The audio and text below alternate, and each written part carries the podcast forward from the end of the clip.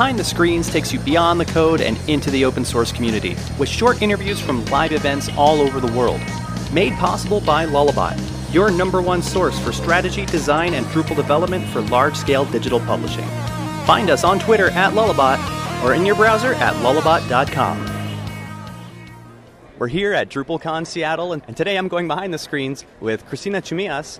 Christina, you've been doing some work lately on the Admin UI initiative, something that Dries actually mentioned in his Dries note yesterday. So tell me a little bit about the work you've been doing there. So we started a few years ago. We started like two separate initiatives. First, it was like modernizing the JavaScript stuff in Drupal core and all the related things around that. And on the other side, we started the redesign of the admin interface itself. So at the end, we came up to the conclusion that we actually were going to do almost the same. So we came together and created this new initiative. I think it was... We were kind of working together before Frontend United last year, but actually Frontend United is where we actually made that official. So from there, we've been working together with Matt, Sally, Lauri, and a lot of other people, both on the JavaScript side and also on the design side or the UI side, which actually has a lot of things to do with the UX side also, because we are not just making things nicer. And it's more like thinking how it should actually be the new interface. Why is it important to take on this initiative? What does Drupal gain from having people go through all this level of work to make these improvements? Well, I think there could be like a lot of points of view that you could actually take into account. One of them will be to have a nicer interface and more usable interface for the site build, the content authors actually, or any user that is going to use that for a lot of time during their day-to-day work, because we actually create the Drupal websites, we create the projects, and when we've done, and we never go back there anymore. And we start with a new one. But there's going to be actually someone that is going to be through all that every day, 8 hours per day, 5 days per week. So it's a lot of time. So on one side, it's making these people's life easier, it's a huge point. It's an important point to sell Drupal. And actually having an interface or a design that it's was actually thought or prepared like a lot of years ago, which was a great improvement at that time, but it's been a lot of years since then.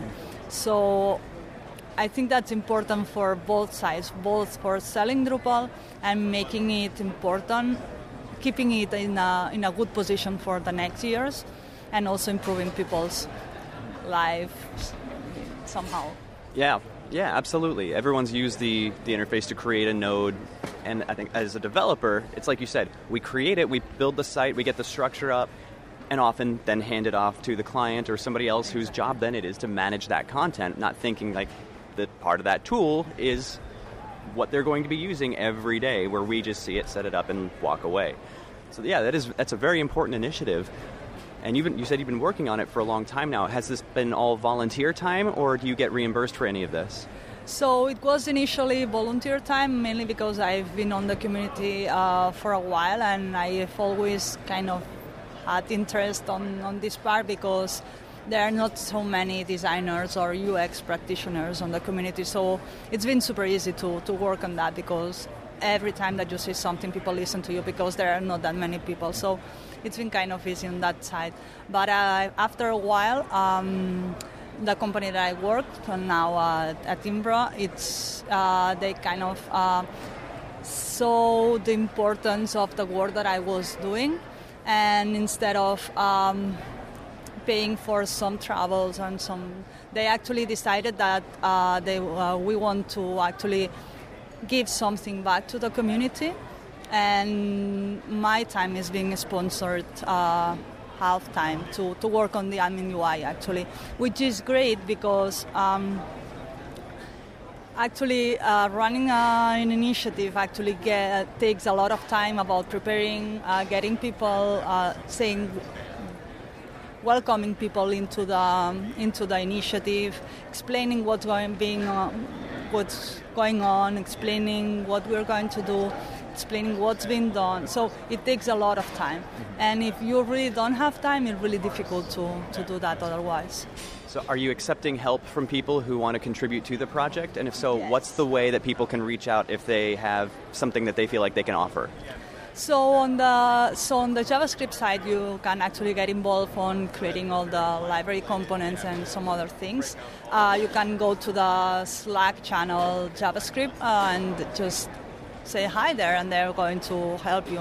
On the other side, there's the admin UI channel on Slack also, where we are kind of working on the new theme that is going to replace 7, which is called Claro. We are working on UX improvements, and we are also working on this design system that is going to be used both for Claro and eventually for the new admin interface made with React.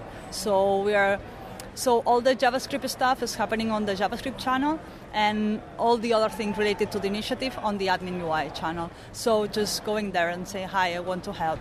And we'll try to guide people to whatever they want to help with. Wonderful.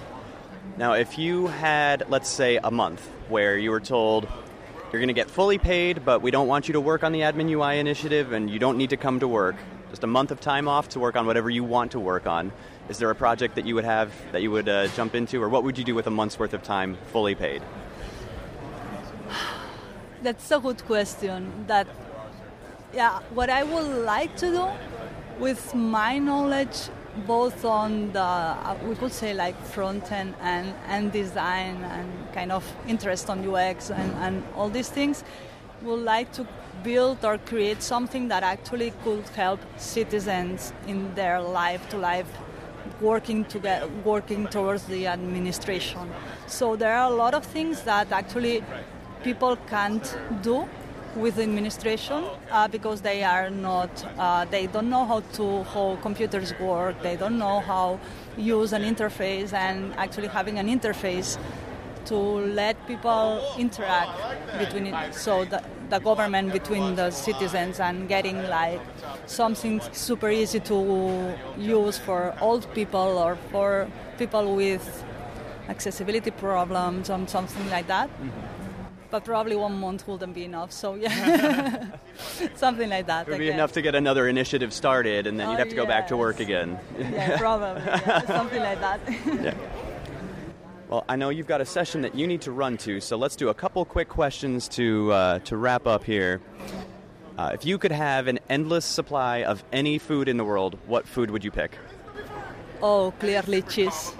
Cheese. I will go mad with cheese, yeah. Any particular type of cheese you like over another? Almost everything, except probably mozzarella and this kind of soft cheese. Mm-hmm. Almost everything. So, yeah. Not a problem there. All right. What is the strangest thing that you've ever eaten? That's a good thing. I have no idea of the name. It was green. So I have no idea. It was a Japanese restaurant, and I have no idea what was that, but it was green, and it was spicy, so I have no idea what was that. So, yeah. Something in a Japanese restaurant. And if I were to guess from your accent, you're not from Japan, but you're also not from North America. Tell me just a little bit about your background and what brings you all the way out to Seattle. That sounds like it could have potentially been a long trip for you. Yeah, it was actually. It was like 15 hours trip actually, and the jet lag is kind of something right now. But I'm from Barcelona. I've been involved in the community for a long time, I guess. I'm helping on the Barcelona's meetups also. So, great. I don't know, yeah, from the Catalan community, actually. So, yeah. Wonderful. And so, finally, I think we've all had a little bit of help every once in a while along our journey in our careers. Is there anybody that comes to mind that you would like to say thank you to or share some gratitude with who gave you a hand along the way? Yes, I guess there's a lot of people. Well, it could be a long. If I had to pick one or two people, I guess the first one will be Pedro Cambra. He's one of the first person that I've met in the community, and he's been there since. We actually are really good friends since then. He's been helping me with a lot of things. He always have had an advice when I needed it. So he's one of the most important people on the Drupal community for me. And also WebChick and Lauri also helped both me on the international way of and the ways Drupal works, the community works, and explaining me everything. So that's both. All right, well, thank you so much for taking a few minutes to talk. I really appreciate it. I'll let you get to your session. I know you've got just a few minutes to get there, so thanks, Christina. Thank you. Hey, it's Avi from MidCamp. What's happening with the next camp, Avi? Hey, we're super psyched about O-MidCamp. It's coming March 18th through 21st, 2020. The big deal is it's going to back right up against St. Patrick's Day in Chicago. It's going to be at DePaul University Lincoln Park campus in Chicago. Wednesday is summits and trainings. Thursday and Friday are sessions. And Saturday is going to be our contribution day. Coming in fall 2019, we have $50 early bird tickets, and our call for proposals is going to open up. All right, check out midcamp.org for more, and we'll see you on St. Patrick's Day in Chicago for MidCamp 2020.